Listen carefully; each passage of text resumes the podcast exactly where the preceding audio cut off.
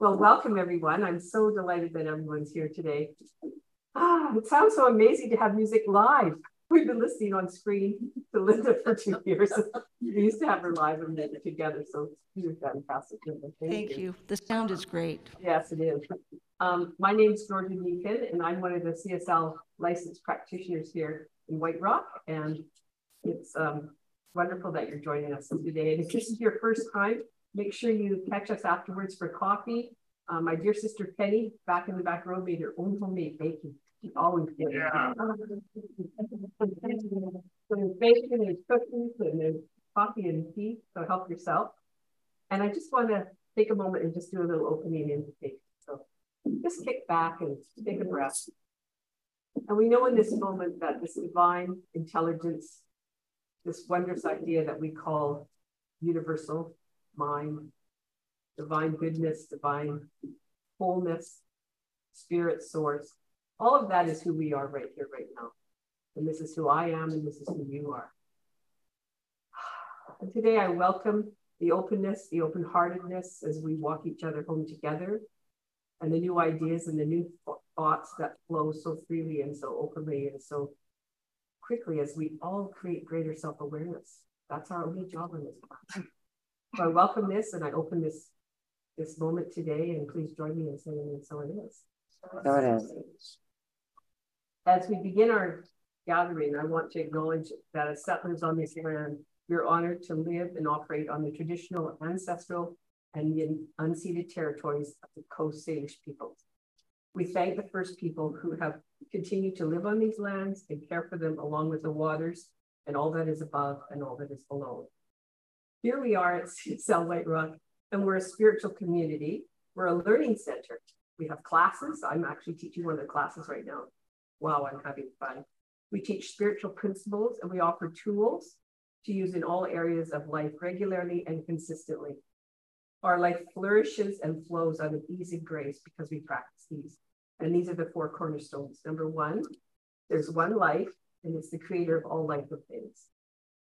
We are spirit having a human experience. We say that all the time. Spirit, we're all spirit having a human experience. And this is my husband's favorite. My first husband's at the back. Nothing outside of us needs to change in order to be happy. Nothing outside of us needs to change in order to be happy. And we're all here to walk each other home. Sorry, I'm, I haven't done this on live on camera before. So our vision for CSL White Rock, sure, yeah. Um, it's a loving, vibrant world that works for all. So welcome friends and family, and thank you for being here today. I'd like to offer a warm welcome for the first time guests, as I said. And for those who are on Zoom, please let us know who you are and where you're zooming in from by posting your name and location on the Zoom chat. And Tamara, who's online right now, will be catching those for us later. And now it's a perfect time to welcome Linda back. And Linda is a well-known musician across Canada. She's produced music, songs, she writes songs, she is is I, I, I've said, you said this so many times, and we're so delighted that you were able to be here in person today, Linda. Do you have any music that you we could post online that you have? Can we get, or maybe you could tell too later? Sure. If you do, okay. Take it away, Linda. Thank you. That I wrote quite a few years ago when I lived out here in Crescent Beach, and uh, my mom passed away in November. So almost a year. It's really it's gone by pretty fast and slow. it's funny how time works. Ah,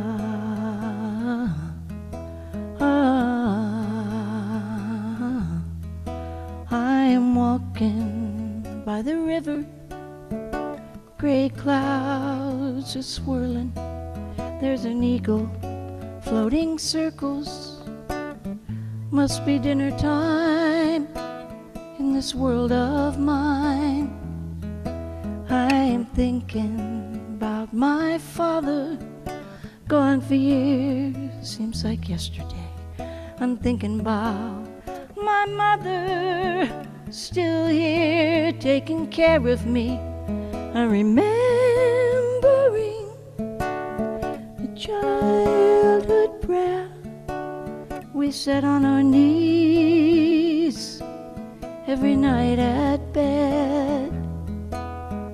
Now I lay me down to sleep. I pray the Lord my soul to keep.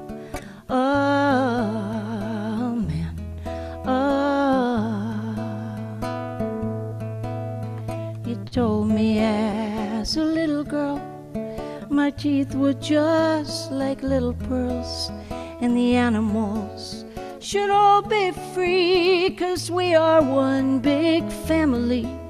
And the high heeled sounds of your shoes downtown, we're all dressed up to see Santa Claus. If I should die before I wake, I pray the Lord my soul to take. God bless my mom, God bless my dad, my sister and my brother, and all the loved ones in my life, especially all the mothers. I remember the day your mother died, how you clutched my hand and how you cried. Time it runs away from us. Seems we're always trying to find it. Amen. Ah.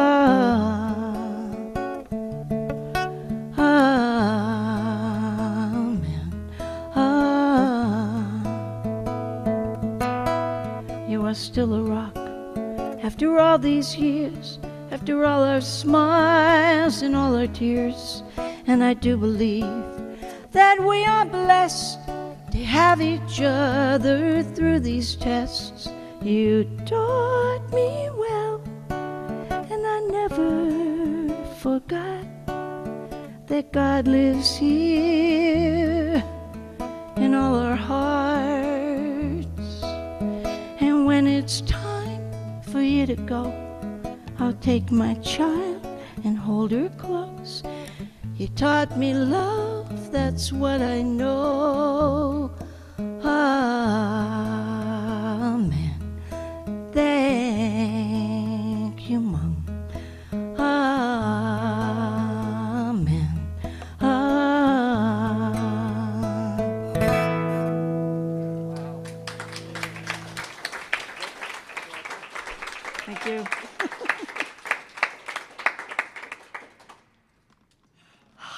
Got Wow. chills going up and down my spine. I hope I can, hope I can talk now.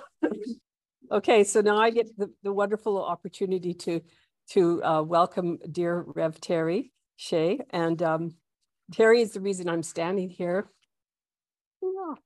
Anyways, um, he, he launched five of us in this center through his teaching that five of us became practitioners. And Rev, uh, Diane Vachon's here today and myself and Who's training to be a minister. And so that's thanks to Terry. And he launched many, many um, people to become ministers up and down the West Coast. Um, we love it when he comes back to speak for us. Uh, he was our past director for 20 years, and uh, he taught many classes, and he's a captivating teacher, brilliant speaker. He brings his deep love and rever- reverence of life into embracing living life fully and completely. He also has his own private practice as a counselor. So, hey, you could go see him. Uh, and in retirement, he officiates funerals, weddings. He still speaks at CSL centers all over. He mentors ministers, counsels clients, and he sails his boat in his spare time. He has a wonderful boat.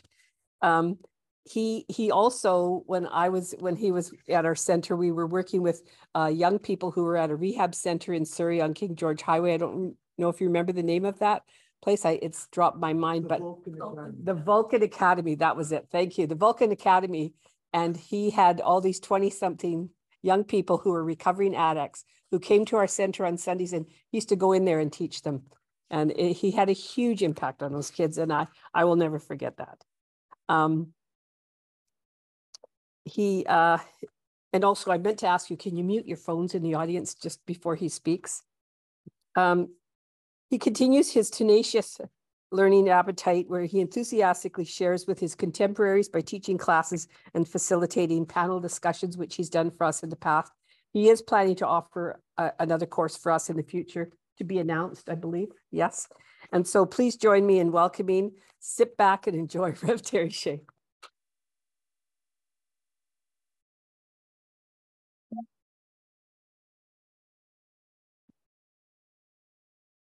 That's quite an introduction. I'm, I actually impressed myself. Um, this, this is um, the book that inspired the lecture today. And um, it's uh, by Thomas Merton and it's called The Ascent to Truth. I do not recommend it. Um, only because it was written early in Merton's life as a monk and probably in the 1950s.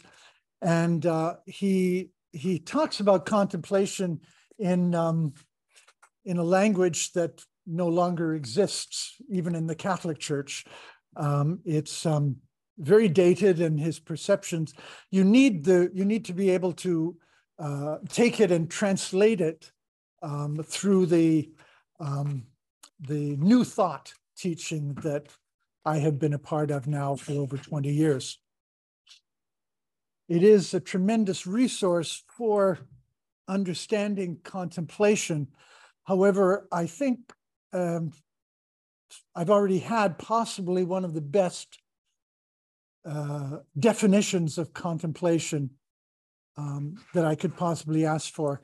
And that was Linda's singing of Are You Listening? Because in the end, really, what contemplation is, is not so much us thinking, but it is us listening. And it is in very much, as Linda said in that lovely song, are you listening to the voice that's calling you home?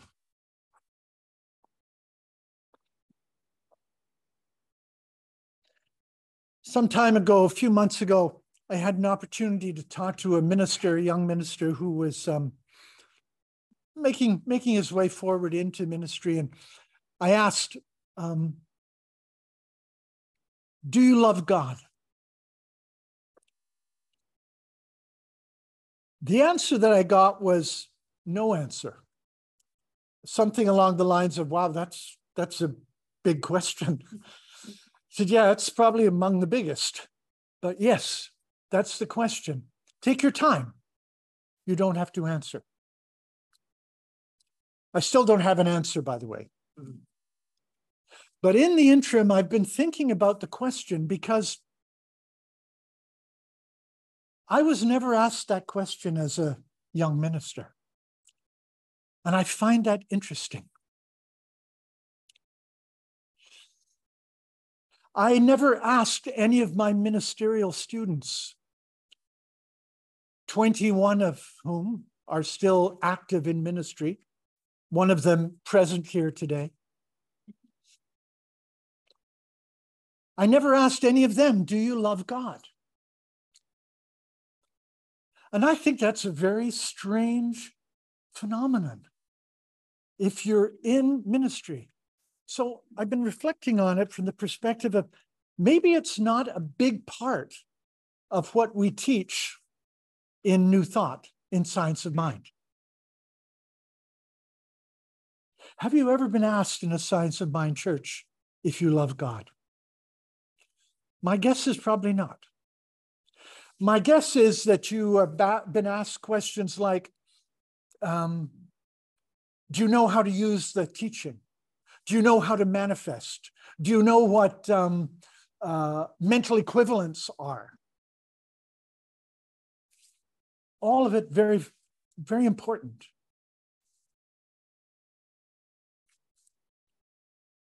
But Ernest Holmes was a mystic. And his understanding of the action and activity of that which we call God, which I usually write with G D, meaning I'm not talking about the God you think I'm talking about. I'm talking about the God that I actually don't know much about. And I'm in constant communion with, and is in constant communion with me.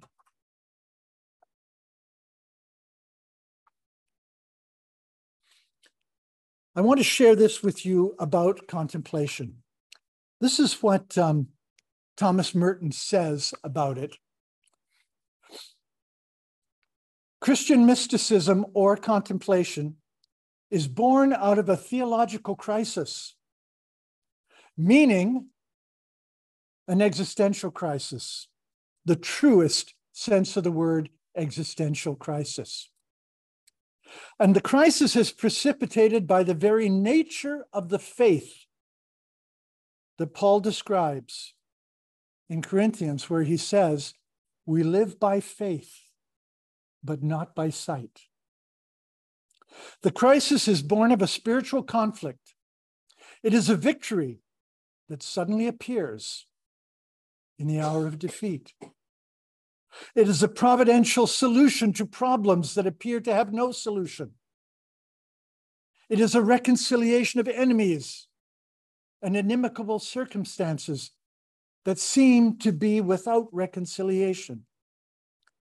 It is a vision of love mounting into the darkness, which no reason can penetrate, and uniting in one bond the loose strands that our intelligence alone cannot connect. It draws our entire being into divine oneness, the effects of which we know will ultimately flow into the world outside. When I read that, I thought about the number of times I've sat across from someone who has come for spiritual mind treatment. They've been in the depths of a crisis, something that their reason, their intelligence, their life just had not prepared them for. And they sat across from me as their practitioner and told me their story. And I was able to say, with Dr. Raymond Charles Barker, one of our great teachers, I hear what you say. I hear the pain that is in there. And what I know is there is not a word of truth in it. And what Barker was trying to say is that I know a higher reality than the one you are actually dealing with at this point in time. And my job as your teacher and practitioner and spiritual director is to draw you into that higher reality is to give you access to something greater that you cannot know with your limited intelligence, even though it is your reason that draws you into it. I want to talk for a moment about this faith. As you know, the scriptures were, were translated from Greek into Latin. They say that it was uh, translated by St. Jerome. Nobody knows the facts of this stuff back then. But what we do know is that the original, even though it was not Jesus's language, was written down in Greek. And the word that was used as an expression of faith was the word in Greek pistis. And it was translated into Latin as fides. Fides and pistis are close but they are not the same thing. Pistis means trust, not faith exactly, but a heart aspect of faith. When we approach life and our prayer life and our contemplative life and our practitioner life from pistis, that trust in what is behind all things. Then we have the faith that operates without sight. And interestingly enough, for contemplation, it is not even the sight of reason but it is a knowing of God that has. If you were to go to Dr. Ernest Holmes, The Science of Mind in the glossary, he would talk to you about the immanence of God and the transcendence of God. And he would say, along with the, the Islamic scholars, that God is as close to you as your neck vein. And if you put your fingers on your carotid artery, you'll feel your heartbeat. That is how close God is to you. As a matter of fact, what it says is God is operating in you, through you, and as you in every moment. But even though we know the immanence of God, we know that God is transcendent, that God is absolute other, unknowable with the human mind. And yet, our reason draws us to know this thing that we call God. It's a miracle. The most important faculty of contemplative life is our reason and our pistis, our faith. And this is where religious science comes into it. And this is how I use religious science to translate the spirituality that I learned as a child.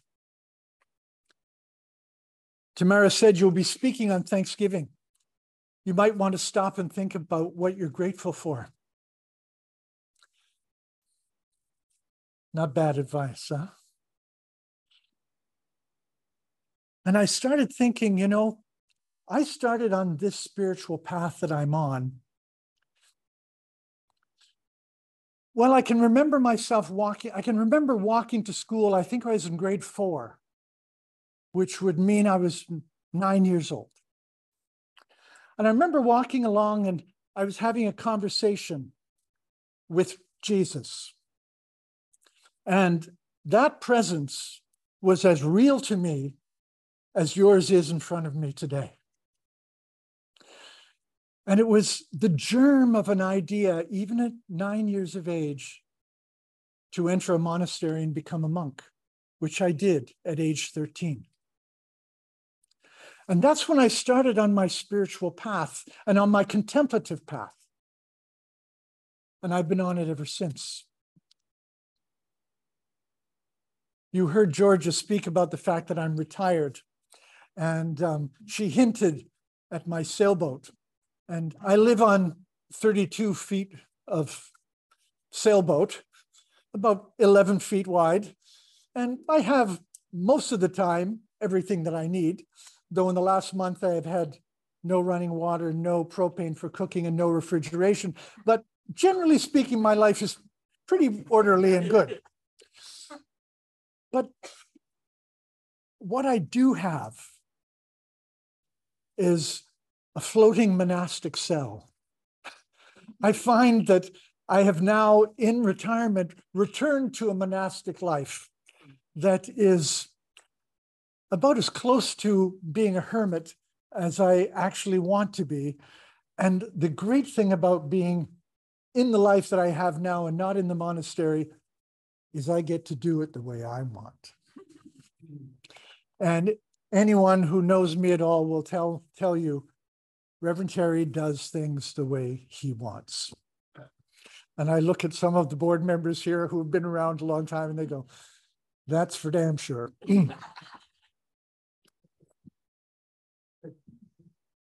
this gift that I have had of a spiritual life and of the gift of contemplation is what I'm, I'm really grateful for today. We're called, each and every one of us, to sainthood. And it's that may feel like a tall order. As a matter of fact, when the first time I told the congregation standing in front of me that I, my ambition was to become a saint, somebody said from the the uh, Congregation, how's that working for you? Well, it's not how it's working for me, but it's how I'm working it. And contemplation, the surrender to the knowing that God is all there is, is the path to that sainthood that we're all called to. Now, I do not expect to get any kind of approbation from the Vatican that I have, I am now Saint Terence of White Rock. Um, nor do I care. Because it is the path to sainthood that is mine to walk, that is mine to ascertain, that's mine to know.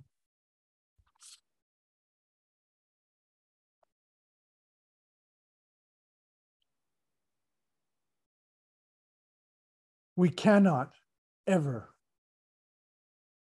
be seduced into relying on the idea that we will have a clear concept of God. I remember a man, you know, if when you're a minister, this is a regular thing. You go to a cocktail party and people, oh, blah, blah, blah, blah, blah, blah. And what do you do? And I say, I'm a minister. And they go, oh, wow, interesting. Hmm.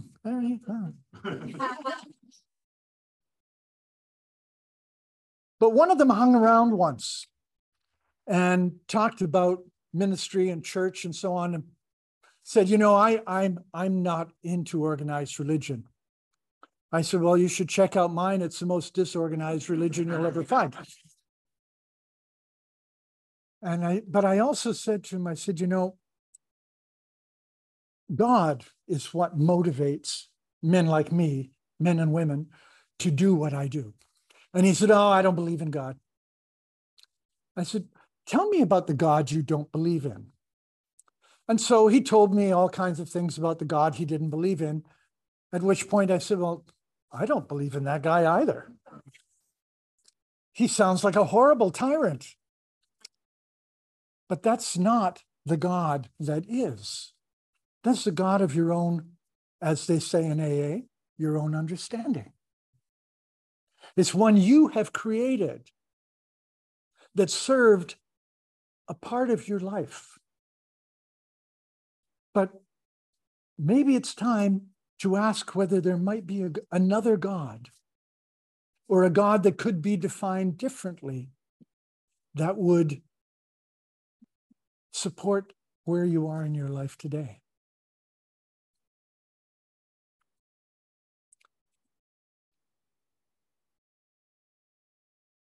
Ernest Holmes, when he penned the Declaration of Principles, the foundation of our teaching, said one of the most remarkable things. It's, it's, the, it's my favorite of the Declaration of Principles. And I'm going to read it to you. We believe the ultimate goal of life is a complete emancipation from all discord of every nature, and that this goal is sure to be achieved by all. Let's think about this for a second. I don't think I've ever lived in a time in my life when there was so much discord of every nature. So for Ernest Holmes to make that statement is to hearken back to how I began this whole thing about the existential crisis out of which contemplation comes. You see, the mystical understanding of Ernest Holmes was, in fact, that he trusted that there was something in us and in all of us that was able to bring us to a place of complete emancipation from all discord, and that it was sure to happen. One, be, one would be hard pressed to find a statement of faith that more robustly denies reason and human intelligence than this one. And yet it is something that I can feel yearning within me that wants to affirm. Something within me wants to affirm that truth. And that's contemplation.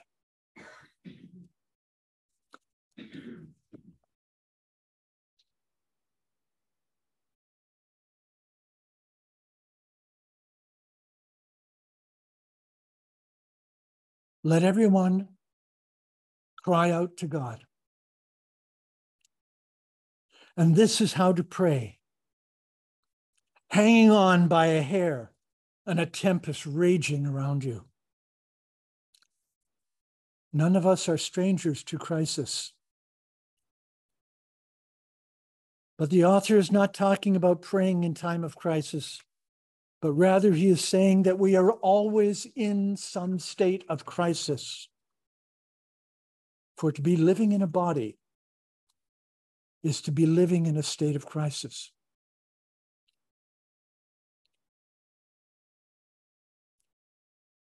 To be living in a body is to constantly be in danger of believing in the small r reality that is our life.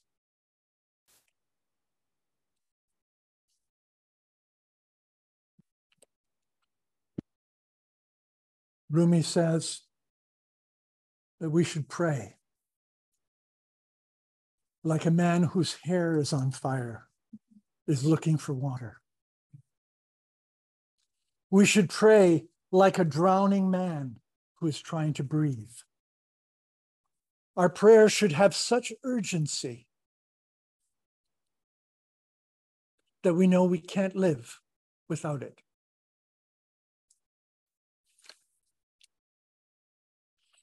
I was a young man in the monastery. I was 22 years old. I'd been there for a few years. And like most young people in undertaking something like that, I thought, well, a couple of years from now, and I'll be right on track. I'll know where I'm going, what I'm doing, and I'm going to be a good monk. And this one particular day, things were going well. But there was that feeling in me that something more had to be expressed. Something more had to be known. That even my monastic life was a small r reality, and that I was wanting the big R reality. And suddenly I couldn't breathe. I was standing in the choir. There were about a hundred of us, 50 on either side, facing one another and chanting back and forth. And I couldn't breathe.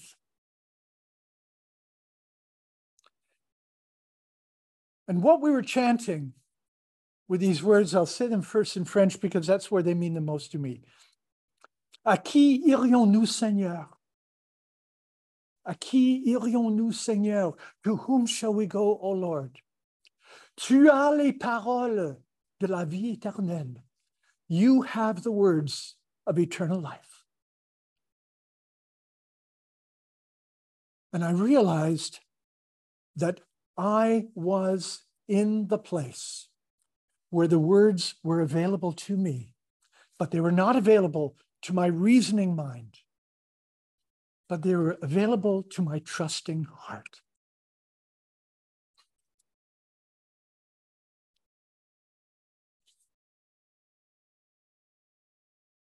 The Quran says, before all men were made, God spoke to Adam and said, Am I not your Lord? And in Adam, they all responded, in Adam, they all responded, Yes. The intimate knowledge of God, present in the Old Testament as Father, our God in the New Testament Our Father in the New Testament. And finally, in Emma Curtis Hopkins, Ernest Holmes' great and final teacher, said, My God, my God, my good is my God. Knowing that she did, as she did, that we are penetrated by God from within, that God is just that intimate to us. And the Quran goes on to say, He will be thy hearing and thy sight.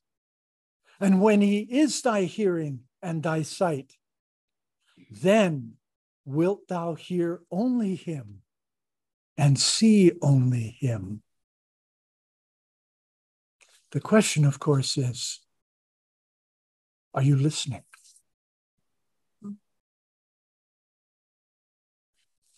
Namaste. Hmm.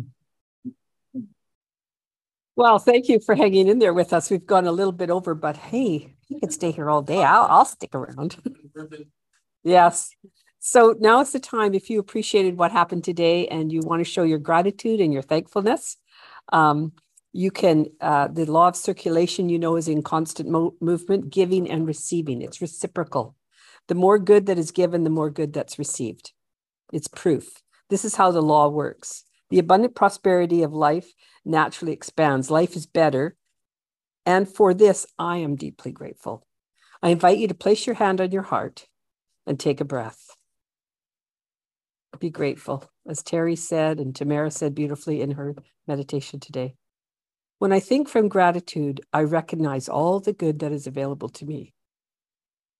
With an open, loving heart, I give thanks for all the gifts that life continuously provides. And so it is.